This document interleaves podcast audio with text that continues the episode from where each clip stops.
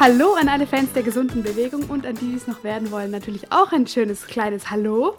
Ich habe heute das Thema Nasenatmung beziehungsweise auch das ganze Thema ähm, Luft, Sauerstoff, vielleicht auch ähm, ja, CO2-Toleranz mit für euch mit dabei.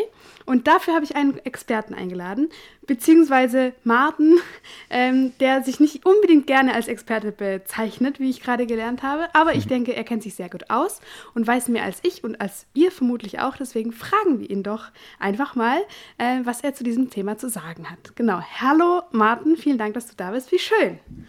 Äh, herzlichen Dank. Ähm, danke für die Einladung und ich freue mich sehr. Ähm, hast eigentlich alles schon gesagt. Ich, äh, ich, ich habe mich lange als Breathing and Performance Expert auch selber getitelt, bis ich irgendwann gedacht habe, was für ein Unsinn, weil äh, so wie alle anderen Menschen auf dieser Erde mache ich, glaube ich, nur eins und das ist meine Faszination für Menschen, für Biologie, für, für was passiert, auch für Psychologie, eigentlich für allem ähm, einfach weiter erforschen. Und da kommen eigentlich mehr Fragen als Antworten bei raus. Und deswegen bin ich immer weniger Experte, Gott sei Dank. ja, stimmt. Du hast auch eine äh, große Bandbreite an Erfahrung, was Mental Health angeht. Ne? Also wenn jetzt gerade jemand zuhört, der sich damit gut oder die sich damit gut identifizieren kann. Martin ist in vielerlei Hinsicht ein ähm, interessanter Mensch. Oh, danke.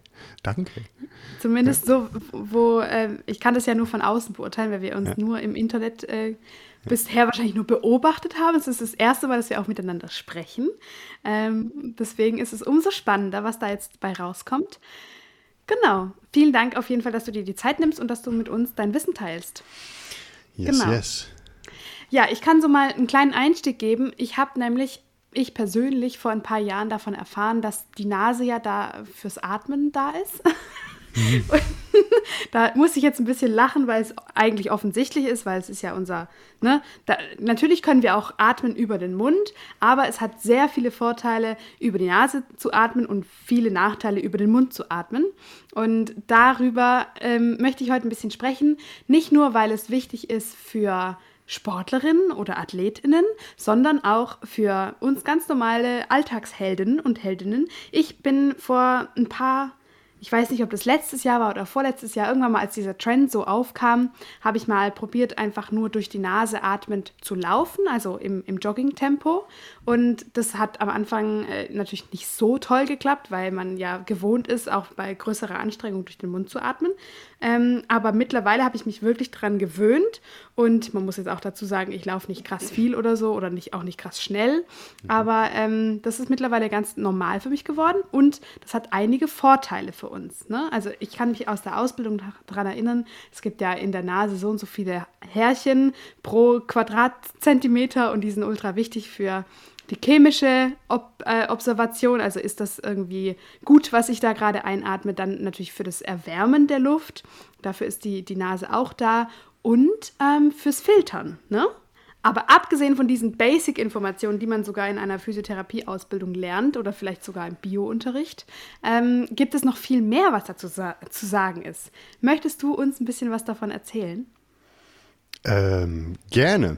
Ähm, ich glaube, du hast es eigentlich schon sehr, sehr schön gesagt. Ähm, die Nase hat unglaublich viele Vorteile beim Atmen. Ähm, ich bin zum Beispiel, wie ich auch vom Expertentum ein wenig weggegangen bin, bin ich auch davon weggegangen, ähm, diese, diese Absolutismen ähm, zu bedienen, wie ich habe am Anfang, ähm, als ich mich damit auseinandergesetzt hat, habe, als ich Oxygen Advantage Instructor geworden bin, die Wim Hof Methode gelernt habe und, und verschiedenste Sachen mit Atmung, bin ich, wie, wie glaube ich alle Menschen am Anfang ein wenig dogmatisch vorgegangen und habe mir selber verboten, überhaupt durch den Mund zu atmen. Ähm, und das ist, letzten Endes ist Atmung ist Atmung. Das ist schon mal, ne? Atmung hat eigentlich ein, ein ganz einfaches Ziel, nämlich Energieversorgung. Der Körper braucht Energie. Das holen wir entweder aus Nahrung oder aus Atmen, beziehungsweise beide. Ohne Nahrung geht es ein paar Wochen gut. Ohne Atmung wird es schon ganz schnell eher schlimm.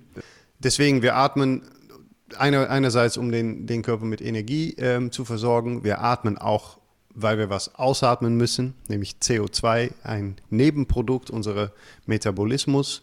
Wie wir das letzten Endes machen, hat ein unglaublicher Einfluss auf, ähm, wie wir uns fühlen. Und wie wir uns fühlen, geht dann wiederum über, wie wir uns körperlich fühlen, aber auch wie wir uns geistig fühlen und, und wie gut wir mit dieser hektischen, chaotischen Welt zum Beispiel umgehen können. Und da ist für mich, äh, die Faszination ist viel weiter gegangen, als zu sagen, durch die Nase wird, wie du schon sagst, die, Na die Luft wird erwärmt, gefiltert von Viren und, und äh, Bakterien. Ähm, es wird Stickoxid freigesetzt in den Nasennebenhöhlen, wodurch Luft wieder einfacher durch den Alveoli in der, in der Lunge aufgenommen wird. Es hat unglaublich viele Vorteile. Wenn du aber zum Beispiel jetzt nur noch dogmatisch durch die Nase atmest, dann sind wir auch schon wieder einen Schritt zu weit. Es gibt absolut schöne Situationen, in denen es unglaublich hilfreich ist, einfach mal den, den Mund aufzureißen und dadurch zu atmen. Deine Atmung ist ein Werkzeug, das du benutzen kannst, viel mehr als irgendwas, was eigenständig mhm. einfach immer mal wieder passiert. Okay. Ich merke, es ist ein riesiges Feld und vielleicht ähm, ist es besser, wenn ich dich eine konkrete Frage frage. Also wir haben hier im Podcast schon ähm, das Thema Atmung auf das Bewegungsthema ähm, übersetzt sozusagen. Also wir haben schon darüber gesprochen, dass es durchaus ein Unterschied ist, ob man jetzt einfach seinen Bauch anspannt, zum Beispiel um den Rücken zu schützen, oder ob man das äh, ein bisschen bewusster macht und, und äh, gezielter, gesteuerter, eben auch mit der Anbindung der Rippenmuskulatur an die Bauchmuskulatur und so weiter.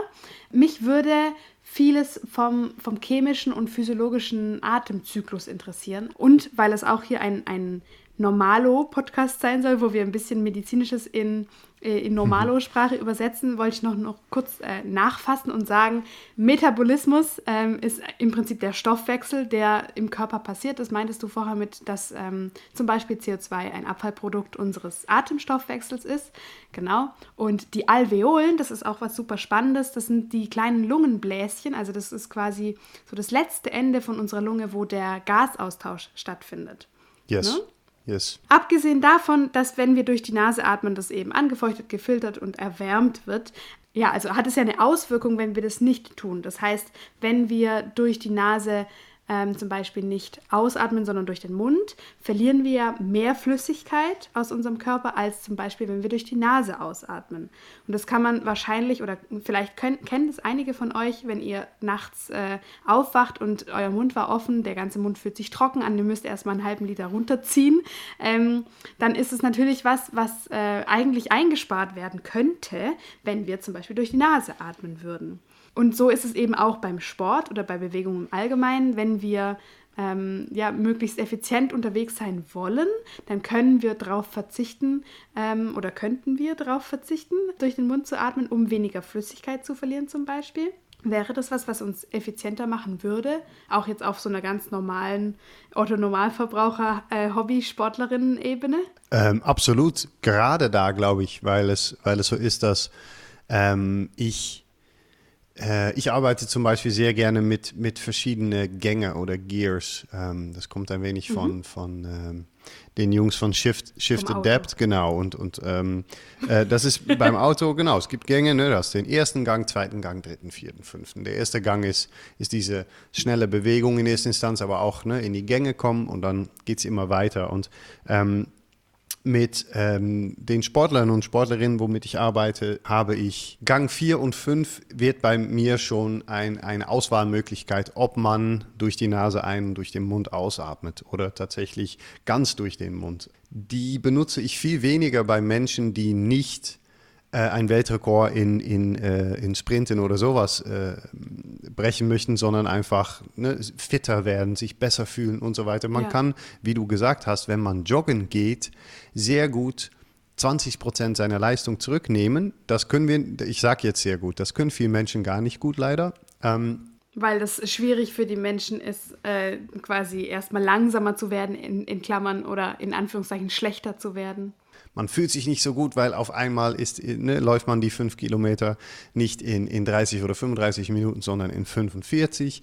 Ähm, und genau das ist auch das Ziel und das Schöne daran, weil das körperlich, es hat unglaublich viele Vorteile, weil du läufst viel effizienter, dein Körper bleibt viel besser ähm, in der in Hydration. Ne? Du hast viel mehr, viel mehr Wasser im Körper, beziehungsweise Wasser klingt immer so krass, aber hast du letzten Endes, du hast mehr Versorgung, du atmest weniger schädliche Sachen ein, du hast eine ruhigere Herzfrequenz. Ähm, dadurch ist deine Regeneration auch wiederum, es ist ein Riesenpaket, was sich verändert, wenn du dir zutraust, einfach den Mund mal zuzuhalten beim Laufen. Und bei fast alle Sportarten, die eher, ne, die wir die wir hobbymäßig oder einfach zu Spaß üben, ist mein Credo, macht, mach den Mund zu und nimm ein wenig zurück. Das Gute ist, in acht bis zwölf Wochen kannst du sogar, wenn du das ein bisschen schlau machst, bis zu deiner normalen Leistung wieder zurückkehren, nur aber äh, mit dem Mund zu und dadurch viel besser versorgt, viel ruhiger, verletzungsfreier. Das finde ich vor allem super interessant, weil auch dein deine Haltung ist besser, wenn du durch die Nase atmest, als durch den Mund. Ähm, deine Aufmerksamkeit und Fokus ist besser, weil dein Herz weniger Schläge macht, es mehr Energie übrig bleibt für dein Gehirn einzuschätzen, wo du bist, ne? Äh, Zeitraum, diese Verhältnisse. Und ähm, deswegen verletzt man sich zum Beispiel auch noch viel weniger, wenn man durch die Nase atmet. Das, das sind unglaublich interessante Studien, die dazu das bestätigen. Ja. Ja, sehr interessant. Ich habe das auch schon mal gehört mit dieser Leistung beim Laufen und zwar von Tony Riddle. Ich weiß nicht, ob du den mhm. kennst. Der ist ja genau The Natural Lifestylist, falls ihr jemanden suchen möchte auf Instagram.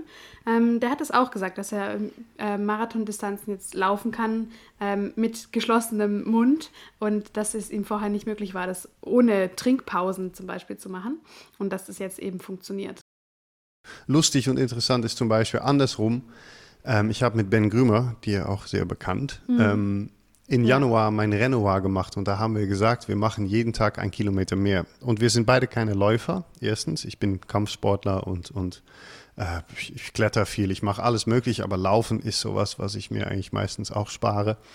Ähm, und wir sind sehr weit gekommen. Wir haben, äh, wir haben das nicht zu Ende gelaufen, aber wir sind über 300 Kilometer letzten Endes an Laufleistung gekommen. Und das alles ohne große Verletzungen, weil wir nämlich ähm, sehr praktisch gelaufen sind, weil unser Mund zu war, es sei denn, wir hatten wirklich mal eben keine Lust mehr und müssen einander ein bisschen hochziehen und mal ein paar Wörter sagen. Sonst war es wirklich mhm. einfach ein sehr ruhiges Lauftempo und wir haben äh, äh am 30. haben wir noch einmal den 30 gelaufen, so aus Spaß. Und ich habe noch nie sowas gelaufen. Mhm. Äh, und da habe ich gemerkt, ich könnte sogar auch einen Marathon laufen. Ähm, und gar nicht in der Bestzeit, aber ich kann einfach sehr easy und verletzungsfrei einen Marathon laufen, weil meine Atmung so gut ist. Und das finde ich, das war für mich ein großen äh, Paradigmenwechsel, das nochmal zu merken, dass dein Körper sehr fit sein kann, wenn du deine Atmung verbesserst. Dass du sehr viele Sportarten einen großen Vorsprung hast, ähm, wenn du deine Atmung kontrollieren kannst. Das ist natürlich super cool. Das ist gratis Sport sozusagen. Ja, ja. Du hast noch was sehr Interessantes gesagt und zwar, deine Haltung verändert sich, wenn du den Mund zu hast, beziehungsweise wenn du nur durch die Nase atmest. Könntest du dazu mehr erzählen, bitte? Ich glaube, ich, äh, weil du auch gesagt hast, das ist hier für, für jeden. Ich gehe jetzt nicht total in, ich erkläre jetzt die Anatomie der Mensch, aber es gibt sowas wie intraabdominellen genau. Druck. Und das ist letzten Endes der Druck, den du im Bauch hast, wenn Luft da drin ist. Wenn du jetzt tief einatmest, genau. egal ob durch Nase oder Mund, ist mir jetzt egal, und du hältst, dann spürt man spürt einen Druck. Und dieser Druck die hilft dein Körper quasi gerade auf zu sein. Ähm, dein Zwerchfell, die, der Hauptatemmuskel, der unter unsere Rippen liegt und zum Beispiel im besten Falle dafür sorgt, dass der Bauch ein wenig nach außen kommt, wenn wir einatmen. Dieser Muskel ist auch ein Muskel, der unser Körper aufrecht hält. Hätten wir den nicht, würden wir wie so ein Kartenhaus zusammenklappen. Der stützt einen sehr großen Teil unserer Körperhaltung. Und wenn wir durch die Nase atmen, haben wir eine langsamere Frequenz, weil diese beiden Löcher hier viel kleiner sind als unser Mund. Wenn man ausatmet durch den Mund, ist die Luft weg. Durch die Nase hm. dauert es länger. Gibt viel mehr Widerstand. Genau, es gibt Widerstand, hm. zwei bis dreimal mehr, je nachdem, wie dein Gesicht ist, wie deine Nase ist. Und dadurch ist schon mal eine viel längere Phase von intraabdominellen Druck da. Und jetzt geht es ein bisschen Hand in Hand. Es gibt viele kleine Faktoren. Wenn du mehr durch die Nase atmest, hast du mehr Widerstand. Dadurch trainierst du deine Atemmuskulatur mehr. Deine Atemmuskulatur, Zwerchfell, Interkostal, diese Muskeln zwischen deinen Rippen, wenn die besser trainiert sind, können die deine Haltung besser unterstützen. Weil es nicht nur deine Rückenmuskeln sind, die dich aufrecht halten. Sonst würde es sehr, sehr, sehr schwer für den Rücken werden. Und wären wir alle gorillamäßig so unglaublich breit. Und dann gibt es, dann gibt es noch was sehr Wichtiges und das wird oft unterschätzt und das ist nämlich dein Pelvic Floor, ähm, die Beckenbodenmuskulatur. Das ist dein Thema natürlich auch sehr viel mit Barfuß. Wir haben alle eher eine schwächere Beckenbodenmuskulatur mittlerweile, weil wir viel sitzen, weil wir die beim Atmen auch nicht mehr so wirklich benutzen. Deine Beckenbodenmuskulatur ähm, sollte im besten Falle beim Atmen eigentlich auch helfen, die Luft rauszudrücken, deinen Bauch und der Bauchraum wieder kleiner zu machen, das Zwerchfell nach oben zu bewegen und die Luft rauszudrücken. Zu Spaß, wer gerade zuhört, macht den Augen zu, hört weiter zu, aber versuch mal beim, beim Ausatmen ähm, ein wenig unten alles zusammenzuziehen. Das ist nämlich eigentlich, was wir natürlicherweise viel mehr gemacht haben. Ausatmen, Beckenbodenmuskulatur, Zwerchfell, Interkostal. Und wenn die besser trainiert sind, flexibler sind, stärker, ähm, ist dein Beckenstand zum Beispiel auch wieder aufrechter, weil wir relativ gekippt sind. Das ist alles genau dein Themengebiet. Ähm, wenn dein Becken wieder besser aufrecht ist, ist dein Oberkörper mehr aufrecht und dadurch ist deine Laufhaltung wieder besser, weil dein Gewicht verteilt ist, ne, wie, wie vier Kartons oder fünf aufeinander, wenn die ganz schön mittig aufeinander stehen, ist diese, ist diese Gesamtstruktur stark. Wenn wir das Becken gekippt haben, stehen die Kartons so versetzt, dass bestimmte Muskeln, und ich glaube, jetzt mal ganz einfach gesagt, Knieschmerzen beim Laufen haben sehr viel mit deiner Atemmuskulatur zu tun. Weil deine Knie, beziehungsweise deine Hüftrotation auch noch, aber deine Knie kriegen eine Aufgabe, die sie gar nicht gewidmet sind, ähm, auf ne, mhm. erzwungenermaßen dazu und äh, da kommen Probleme bei. Und wenn du besser atmest, kannst du ruhiger, länger, verletzungsfreier die Welt ist einfach geiler, wenn man besser atmet. Quote genau. that, please. Ja, nice. Ja. genau. Ja, sehr cool. Also ich glaube, dass auch einfach wichtig zu verstehen ist, dass es nicht nur so ein Blabla ist, wenn wir sagen, alles im, im Körper gehört irgendwie zusammen oder agiert in verschiedenen ähm, Synergien. Also dass irgendwie alles sich gegenseitig bedingt. Es gibt ja nämlich auch noch die Muskulatur von, äh, also unter der Zunge, die, ich weiß nicht, heißt die sublinguale Muskulatur, mhm, also auf jeden Fall der, der Kieferbecken Boden, der Beckenboden des, des Kiefers. Ähm, und das hat ja auch was mit der Atmung zu tun und natürlich auch was mit der Nackenmuskulatur und die wiederum natürlich mit dem Rücken und der Haltung. Und ähm, alle diese Diaphragmen, also ich hatte meine Kinderärztin in der Ausbildung, die hat immer gesagt, Diaphragmen gehören alle zusammen und dazu gehört eben auch der, der Kiefer, das Zwerchfell, der Beckenboden und die Füße, also die Plantarfaszie. Diese Kinderärztin hat eben gesagt, und Diaphragmen lieben es, gespannt zu sein. Ähm, und sie hat da eben noch den Nacken mit, reinge mit reingenommen und ähm, ich finde das sehr spannend, dass ähm, ja, selbst eine Kinderärztin, beziehungsweise die ist auch Entwicklungspädagogin, glaube ich, also motorische Entwicklungs whatever, ähm, die hat sehr viele coole ganzheitliche Ansätze damals schon gehabt. Damals, vor drei Jahren. Genau, vielen Dank, dass du das äh, mit der Atmung noch äh, auf die Haltung weiter ausgeweitet hast. Ich lese viel Studien, ich lese sehr viele Sachen, ich, ich interessiere mich unglaublich für Atmung. Das ist faszinierend. Ich finde, dass Kinderärzte sollten alles über Atmung wissen, weil es gibt nämlich diese Wesen, die, wenn sie geboren werden, die ersten paar Jahre ihres Lebens Weltmeister im Atmen sind. Meine Tochter ist wie ein Kugelfisch. Das, der ganze Körper geht auf, die Interkostalmuskulatur, ne, die zwischen den Rippen zum Beispiel, ist noch so flexibel, dass sie wirklich, sie wird in jede Richtung drei Zentimeter größer. Wenn sie ohne Mühe, ohne Schultern, ohne Nacken, ohne irgendwas einatmet, ähm, man spürt, wenn sie auf meinem Bauch liegt und gegen mein Kinn spüre ich ihr Cranial Pump, also diese, diese Oberdecke sozusagen, die auch noch mitatmet, spüre ich wirklich bewegen. Das ist Wahnsinn. Und, und was super interessant ist, ähm, und vielleicht gar nicht interessant für jeden, aber für mich und für dich. Ähm. Ab, ab vier, fünf Jahre alt verändert sich diese Atmung. Und das hat damit zu tun, dass Kinder in der Schule gehen, den ganzen Tag auf dem Stuhl sitzen und anfangen, ihre Eltern zu imitieren, die sehr oft seufzen, gähnen, Mund mhm. aufhaben und so weiter. Und das verändert mhm. sich schlagartig ab diesem Alter, so wo die in der Schule sind. Und das, das ist Wahnsinn. Ich finde das interessant, finde es auch sehr traurig, weil ich denke, oh nee, ich will nicht, dass meine Tochter das erlebt. Deswegen soll sie nicht in der Schule oder wir gucken mal. ähm, aber vor allem Kinderärzte ja. ähm, sollten, sollten sich auf, auf Atmung äh, sehr, sehr, oder wenigstens damit sehr gut auskennen, weil das, das ist ungl unglaublich ja. interessant. Ja, es erinnert mich an eine Besser Sitzen Challenge, die ich letztes Jahr und vorletztes Jahr, glaube ich. Lorina, ne? Genau, mit Lorina. Das, ah, das weißt du, genau. Da haben wir mal die Zuschauenden und Eltern ähm, gebeten zu überlegen, wie viel ihr Kind eigentlich sitzt pro Tag. Und selbst wenn es noch ganz klein ist, muss man sich überlegen, das Kind sitzt mindestens für jede Mahlzeit. Also Kinder essen ja mehr als drei drei Mahlzeiten. Das Kind sitzt womöglich im Kinderwagen. Das Kind sitzt, äh, um ein Buch vorgelesen zu bekommen. Das Kind sitzt beim Zähneputzen, bla bla bla. Ein Kind sitzt unfassbar viel. Und wenn es dann noch in den Kindergarten kommt und es dann da den Schulkreis gibt und dann da diese Aktivitäten sitzt und dann hier wird gebastelt und so weiter, ja. das ist alles durch Stühle und Tische sehr viel bequemer gemacht geworden sodass man natürlich dann auch länger sitzt, als vielleicht so ein Kind einfach da sitzen ja. würde. Also das ist auf jeden Fall was, da könnt ihr gerne mal drüber nachdenken, wenn ihr Kinder habt oder mit Kindern zusammenarbeitet.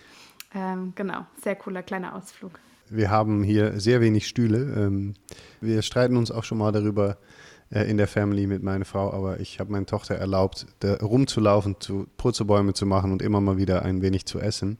Was auch nicht nur dafür sorgt, dass sie sehr wenig rumjammert beim Essen, sondern auch einfach für mich äh, dafür sorgt, dass sie, dass sie sich nicht daran gewöhnt zu sagen, okay, ich, ein Stuhl und so weiter. Sie, äh, sie sitzt eigentlich relativ wenig. Sie, sie ist sehr viel in der Hocke und das ist eine Wahnsinnshocke, wie Kids das halt so haben. Ähm, ja. Aber ich habe sie tatsächlich, und ich glaube, dass das auch gar nicht so schädlich ist, sie wirklich erlaubt zu sagen, komm zu mir, wenn du Hunger hast und du kriegst auch, auch was, aber es geht auch im Stehen, es geht auch im Sitzen auf dem Boden, im Liegen. Du darfst letztendlich so essen, wie du möchtest. Mal gucken, ja. wie die Schule darauf reagiert irgendwann, aber haben wir noch Zeit.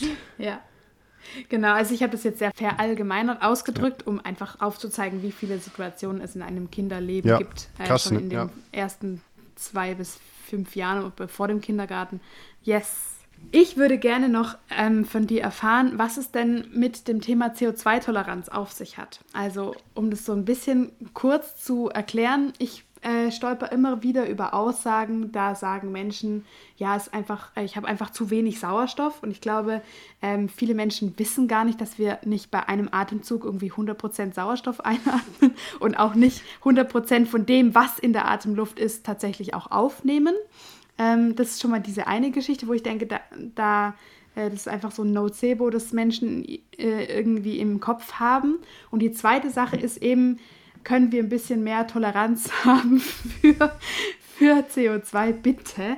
Ähm, was hat es da für Vorteile und Nachteile? Also, es ist sehr interessant. CO2 ist, und das finde ich, das ist für mich zum Beispiel, äh, ich stehe für so ein paar Sachen. Wofür ich stehe, ist, dass wir nicht mehr sagen, CO2, Kohlenstoffdioxid, ist ein Abfallprodukt unseres Metabolismus, weil wir damit. Oh, das habe ich vorher schon mal gleich falsch. Ist auch, und das falsch gibt es nicht, aber es ist tatsächlich, in, in den medizinischen Lehrbüchern steht auch Abfallprodukt. Ähm, mhm. Als müsste es raus. Und dabei ist CO2 ist ein unglaublich äh, wichtiger, äh, ist ein wichtiges Gas in unsere Körper, also ein, ein wirklichen Multiplayer, wenn man so möchte. Der hat sehr, sehr, sehr viele Rollen. Eine davon aber ist, und die ist super, super wichtig, äh, und das ist ein kleiner ähm, Paradigmenwechsel oder es ist ein wenig paradox, aber CO2 unterstützt unser Körper Sauerstoff aufzunehmen.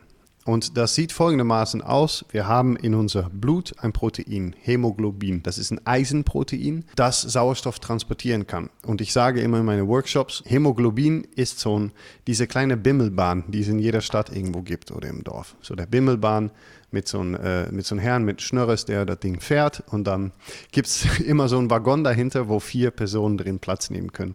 Und Sauerstoff ist jetzt diese Familie, die setzt sich im Zug, einmal vier, nochmal vier, nochmal vier, nochmal vier.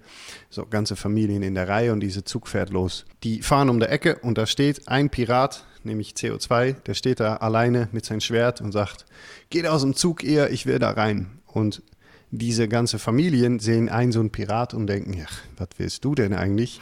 Wir bleiben schön sitzen.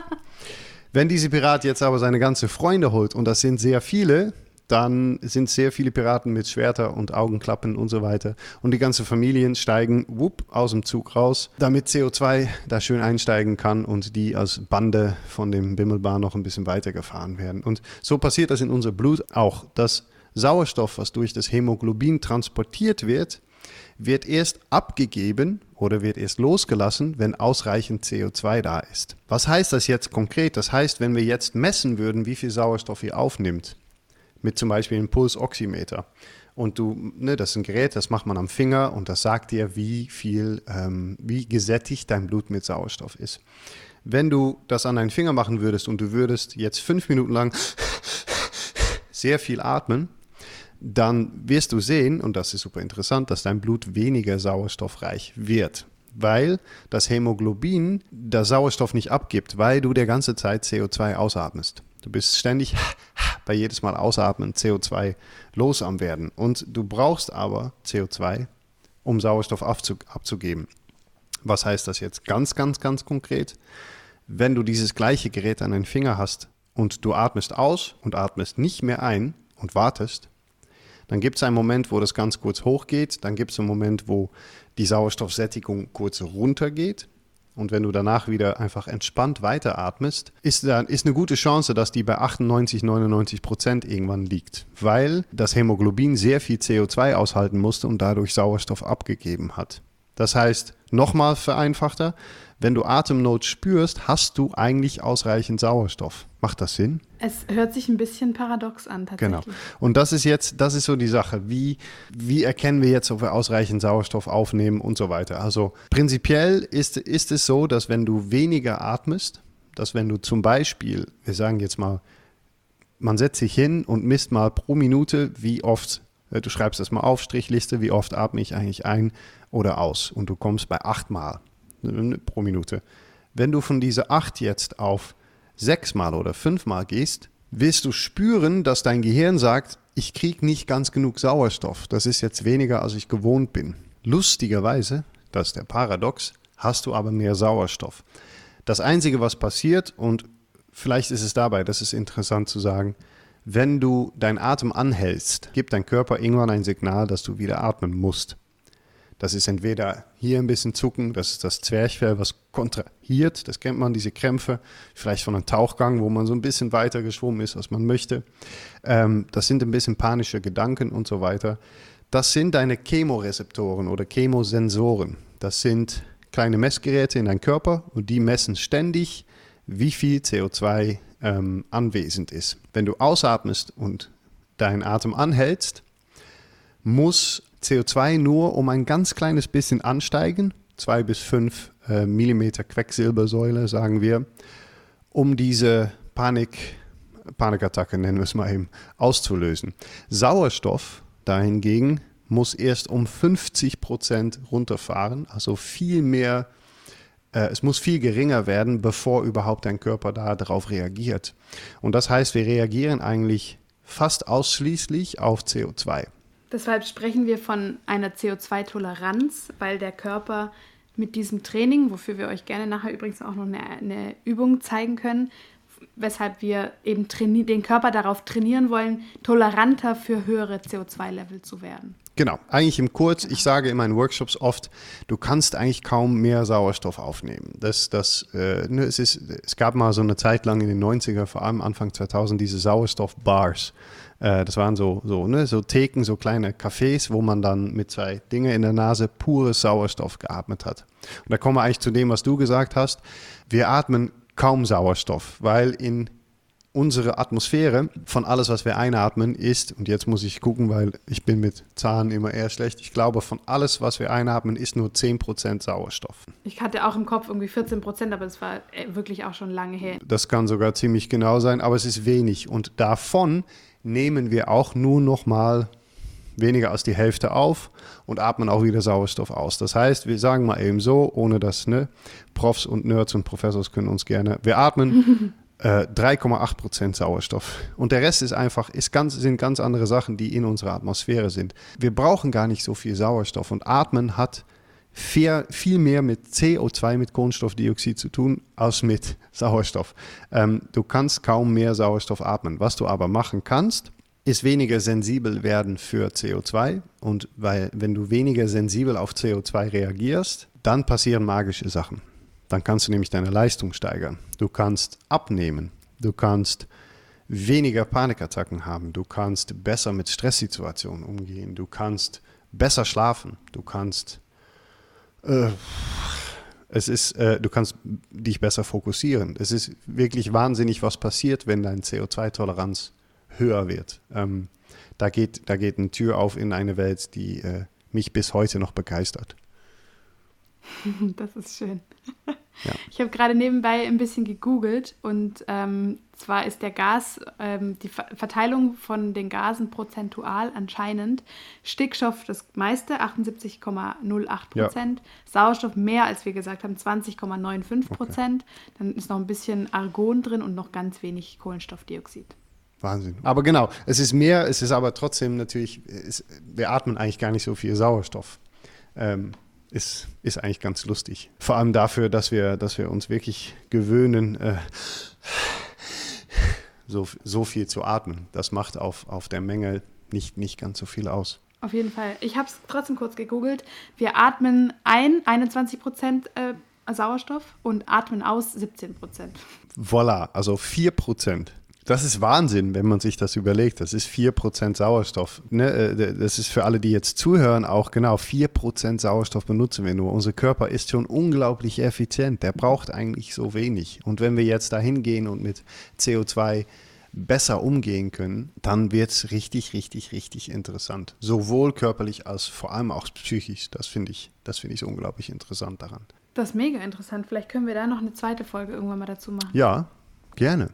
Oder vielleicht gibt es auch bei dir, ich weiß gar nicht genau, hast du einen Blog oder du hast auf jeden Fall Instagram, das weiß ich, Martins Mind, Doppel A. Wo kann man denn am besten was darüber von dir lesen? Auf meinem Instagram, ich habe ein, ich poste da tatsächlich immer mal wieder Sachen, die ich interessant finde. Ähm, ich glaube, wirklich Informationen über Atmung und so weiter kriegt man eigentlich nur, wenn man ähm, wenn ich ein Atemwebinar mache, was ich gerne immer mal wieder mache, so ein vier Wochen oder acht Wochen Programm, ähm, über mich persönlich und solches Martins Mind auf ähm, Instagram und martinsmind.de, meine Webseite. Wenn dich mehr interessiert, wir stecken die Links zu Martin in die Infobeschreibung von diesem Podcast. Dann kannst du ja nachschauen, ob es gerade ein Webinar gibt oder äh, kannst Martin auch schreiben. Ja, schreiben geht immer. Ich reagiere meistens, äh, manchmal ein bisschen später aber ich reagiere schon oft, zum Beispiel, wenn Leute Fragen haben. Das, ja. Nicht so eine große Affinität zu Social Media ist, glaube ich, ganz gesund. Also ähm, ich mache gerade auch einen, einen Monat Social Media Pause und natürlich wird es negative Folgen auf meine Reichweite und Follower und whatever haben. Aber ich glaube, dass meine Mental Health doch ein bisschen mehr wert ist als ähm, ein krasser Instagram-Account. Genau. So motherfucking doodly. Yes. Vielen Dank. Das ist alles richtig spannend. Ähm, vielleicht kannst du noch die ein oder andere Studie noch uns zuschicken, damit wir die auch verlinken können. Gerne. Du hast vorhin gesagt, da gibt es viele, viele Studien, die dazu zu der Schlussfolgerung so rum gekommen sind, dass ähm, Atmung sich positiv auf die Haltung auswirkt und so weiter und so fort. Das interessiert vielleicht einige. Ja. Ähm, und ansonsten würde ich jetzt noch ganz gerne ein oder zwei oder vielleicht sogar drei Tipps mitgeben, wenn du welche hast. Ich dachte gerade an einen ganz easy Tipps für mehr CO2-Toleranz. Mhm. Zum Beispiel könnt ihr immer auf dem Nachhauseweg von der Arbeit oder sonst irgendwie auf eurem Spaziergang versuchen, an einer bestimmten Stelle einfach äh, auszuatmen und dann nicht mehr einzuatmen und einfach zu, weiter zu gehen, ganz gemütlich und entspannt und zu schauen, wie lange bis zu welchem Baum kann ich denn äh, ohne Probleme, ohne wieder einzuatmen, weitergehen. Ähm, da kann man natürlich dann sehen, auch tatsächlich sehen, wie viele Bäume schaffe ich oder wie viele Pfosten oder was auch immer, ohne, ähm, oder wie, wie kann ich es schaffen, meine CO2-Toleranz zu steigern. Das wäre jetzt ein Tipp. Natürlich habt ihr auch den Tipp gehört, dass ihr einfach mal probieren könnt, eure Sportart ohne den Mund auszuführen, außer ihr seid äh, irgendwie professioneller Sportsaxophonist. Ja, ähm, ich wollte auch sagen, ein Schluck Wasser im Mund ähm, funktioniert immer, aber nicht, wenn man Saxophon spielt, dann wird das eher schlecht. Nee das ist schlecht bei Holzblasinstrumenten. Ja, ja. Genau. Ähm, ja, aber was hast du denn für Tipps? Weil du bist ja hier eigentlich der, der Mensch, der sich richtig gut der damit auskennt, nicht ich. Ja. ähm, nun, also die, die Breath Hold Walks, wie ich die, wie ich die nenne, ähm, sind super sinnvoll. Es, äh, das kann man überall machen. Ich sage auch sehr gerne Menschen. Äh, es gibt für mich immer zwei Artenmenschen habe ich gemerkt, manche möchten ihre Schritte zählen und dann auch wirklich sagen können, äh, jede Woche mache ich fünf Schritte mehr und, und so ein bisschen der Competition. Mhm. Äh, für andere funktioniert es in der Tat tatsächlich super zu sagen, ich habe immer einen festen Punkt und dann schaue ich einfach, wie weit ich komme. Das ist so ein bisschen, äh, ein bisschen mehr auf den Körper hören und diese Kommunikation und es gibt kein richtig oder falsch. Ähm, was du dabei machst, und das ist in der Tat, es ist unglaublich äh, hilfreich, äh, es ist unglaublich äh, praktisch, das zu machen, was du dabei machst, ist, du bringst Leistung, ohne dass dein Körper die gewohnte Sauerstoff bekommt, beziehungsweise ohne dass dein Körper ausatmen darf, wo er normalerweise den CO2 los wird. Und wenn du das regelmäßig machst, dann, ähm, ich habe das glaube ich gerade gesagt, vielleicht auch nicht, die Chemosensoren, Chemorezeptoren sind flexibel, die sind wie eine Art Muskel. Und das ist äh, wie ein Bicep Curl oder wie irgendwas, ne, was du übst, Liegestütz. Wenn du das jeden Tag einmal übst, kannst du irgendwann zwei und drei und vier, weil Muskeln reagieren. Und deine äh, Chemorezeptoren oder Chemosensoren reagieren auch auf immer wieder ein bisschen höheren CO2. Ähm, und das ist, ne, die sitzen um den Tisch und sagen, gut, wir kriegen jetzt immer irgendwie diese Menge ab. Dann wird das wohl unser neuer Standard sein. Und das heißt, dass wir bestimmte Prozesse einfacher, besser gestalten sollten. Und dein Körper wird dadurch fähiger, dein Körper wird dadurch flexibler und, und besser mit CO2. Und ähm, deswegen die Breathhold Walks sind super. Was ich gerne als Übung mitgebe, ist das Ventil, nenne ich das. Äh, das kann man nämlich zu Hause machen, wenn man gerade nicht irgendwo unterwegs ist. Im Sitzen, im Liegen. Ähm, du legst dich hin, atmest ganz entspannt ein und aus und machst erstmal, drehst die, der ganze Hahn drehst du auf, Lufthahn. Das heißt, du atmest 100% ein, ne, bis es nicht mehr geht und 100% aus. Und jeder fünfte Atemzug drehst du den Hahn 5% zu. Das heißt, du gehst auf 95% immer, immer, immer, immer. Und du atmest in der Frequenz nicht unbedingt langsamer. Das heißt, du musst immer mehr dein, dein Kehlkopf so ein bisschen zumachen. Das ist, als würdest man was, Schwer, was Schweres heben, dieses. Ne, du kannst die Muskeln hier anspannen, du kannst dein Stimmglottis ein bisschen schließen. Äh, das ist dieses Geräusch, dieses. Und damit mhm. ähm, halten wir der gleiche Frequenz, wir nehmen aber immer ein bisschen weniger tiefe Atemzüge. Und das gehst du, kannst du bis 5%, du kannst bis 10%. Ähm, und was sich dabei kreiert, ist dieses Gefühl von Air Hunger. Ähm, wie ich immer gerne beschreibe, die Luft ist ein Käsekuchen. Du möchtest so einen richtig einen schönen Bissen davon nehmen, aber du machst es nicht. Aber du hast so eine Lust, eigentlich ein bisschen mehr zu atmen. Das heißt, wir gehen gar nicht in Atemnot, wie das bei den Breathhold Walks schon auch ein bisschen mehr passiert, sondern ganz dezent in diese, diese ähm, ja, äh, Atemhunger, wenn man so möchte. Und ähm, wenn du bei 5% angekommen bist, dann lässt du danach einfach los und atmest wieder ganz normal weiter. Für mich ist das noch so ein bisschen eine Meditationsform auch. Ich merke, dass ich da auch immer mhm. ruhiger werde von innen, äh, je weniger und je, je langsamer ich atme. Ich mache das gerne in meine Seminare zum Beispiel mit einem Handpan und lasse Leute einfach so ein bisschen in so einen Flow kommen. Du kannst ja auch schöne Musik anmachen, muss auch nicht jeder fünfte Atemzug. Du kannst das nach Gefühl machen, aber einfach den Hahn immer so ein bisschen mehr zudrehen und mal, mal schauen, was passiert. Wie reagiert mein Körper? Was, was kommt da gerade? Und wie viel kann ich aushalten? Irgendwann wirst du auch merken, oh, das wird schwer. Das Schöne ist, du kannst immer atmen. Wenn es dir zu schwer wird, ja. nimmst du einen tiefen Atemzug und dann ist alles wieder, alles ja. wieder gut. Das finde ich für CO2-Toleranz selber eine sehr schöne Übung. Ähm, was man immer machen kann, ähm, ist ein- und ausatmen verlängern, wenn man zum Beispiel gerne, ähm, wenn man eine Uhr hat, die, die äh, die Sekunden quasi zählt, die Geräusche macht oder wenn man sowas hat, kannst du zum Beispiel ähm, jegliche Form von Atmung, ein Box Breathing, das ist vier Sekunden ein, wie ein Box, vier Sekunden halten, vier Sekunden ausatmen und vier Sekunden halten. Das nennen wir Box Breathing. Und das zum Beispiel jeder vierte, fünfte Runde eine Sekunde länger machen. Ist auch eigentlich das gleiche Prinzip. Du machst immer, ne, ja. atmest eigentlich immer weniger aus, darum geht es vor allem. Und dabei diese Gefühle von Air Hunger ein bisschen ähm, ja, äh, hervorrufen, ähm, sind super effektive Übungen und nicht direkt so schwer fürs System oder für die Psyche manchmal. Mhm. Das finde ich, find ich sehr schöne Übungen. Ähm, nebenbei klebt euch den Mund zu nachts. Direkt mal eben so, boom, so. macht das. Äh, ja, wenn ihr könnt, zum Beispiel Kinesiotape, mein Favorite, äh, so groß wie eine ähm, Briefmarke, nur mitten auf den Lippen. Dann kannst du nämlich in, in, du kannst sogar noch reden. Ich kann noch reden, wenn ich das hier habe. Ähm, es gibt viele Fragen von Menschen, die sagen, ersticke ich dann nicht? Nein.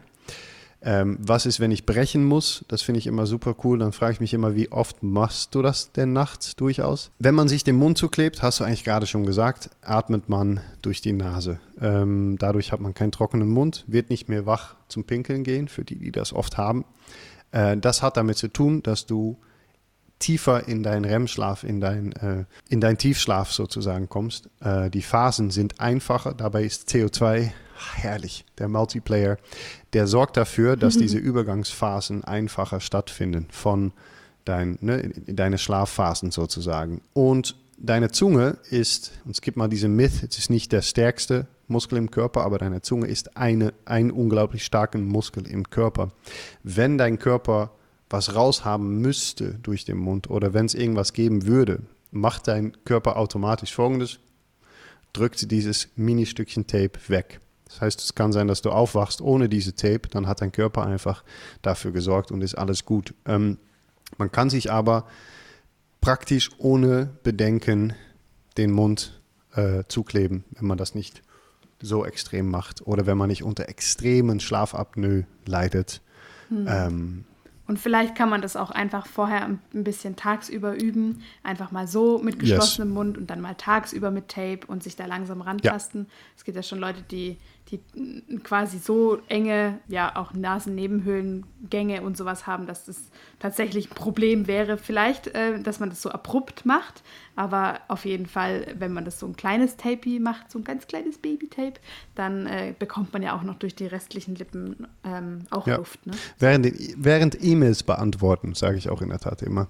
Fang mal mittags ah, an okay. äh, bei, beim Beantworten von E-Mails, weil wir dabei sehr oft aus Reaktion auch unseren Mund benutzen und man sich dabei auch bewusst nochmal so aneignet, anders zu reagieren. Atmung reagiert. Ja. Ähm, tagsüber bei, bei E-Mails beantworten oder bei sowas funktioniert auch super. Genau, das ist nämlich auch das Nächste. Es hat natürlich auch eine Auswirkung auf unseren Hormonhaushalt, weil durch den Mundatmen ja unserem Körper signalisiert, wir rennen gerade vor dem Säbelzahntiger ja. weg.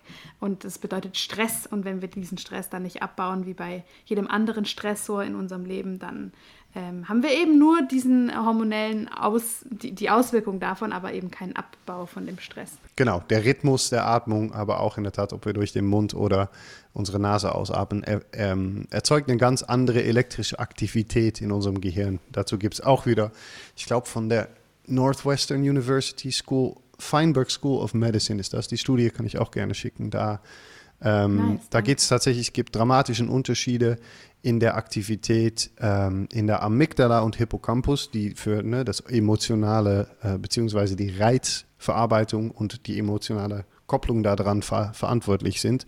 Und davon ist der Rhythmus und vor allem, ob wir durch unsere Nase oder Mund atmen, ähm, ein Riesenfaktor. Und das ist, das ist super interessant, vor allem auch für Menschen, die mit äh, psychischen Problemen oder tatsächlich Traumata oder solche äh, Sachen zu tun haben. Ähm, Atmung es ist so viel verbunden damit. Das ist wirklich interessant. Ja, das war ein sehr schönes Schlusswort. Ich glaube, man hat so ein bisschen verstanden, dass es nun ein ganz kleiner Einstieg ist in ein riesengroßes, sehr interessantes Thema.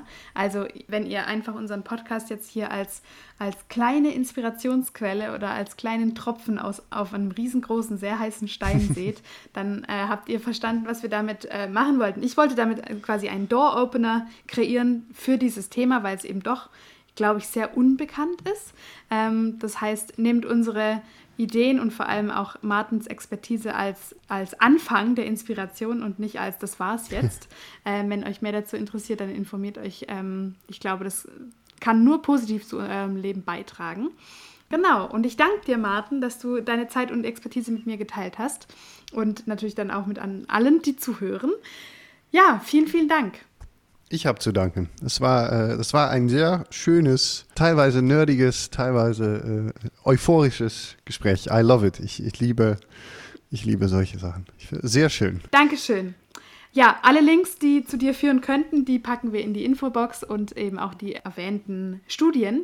Und jetzt danke ich euch fürs Zuhören. Hoffe, ihr empfehlt zum Beispiel diese Folge an jemanden, der immer durch die Nase atmen möchte in Zukunft oder an jemanden, der irgendwie Interesse dafür haben könnte und seid beim nächsten Mal wieder mit dabei. Vielen Dank, eure Vivi.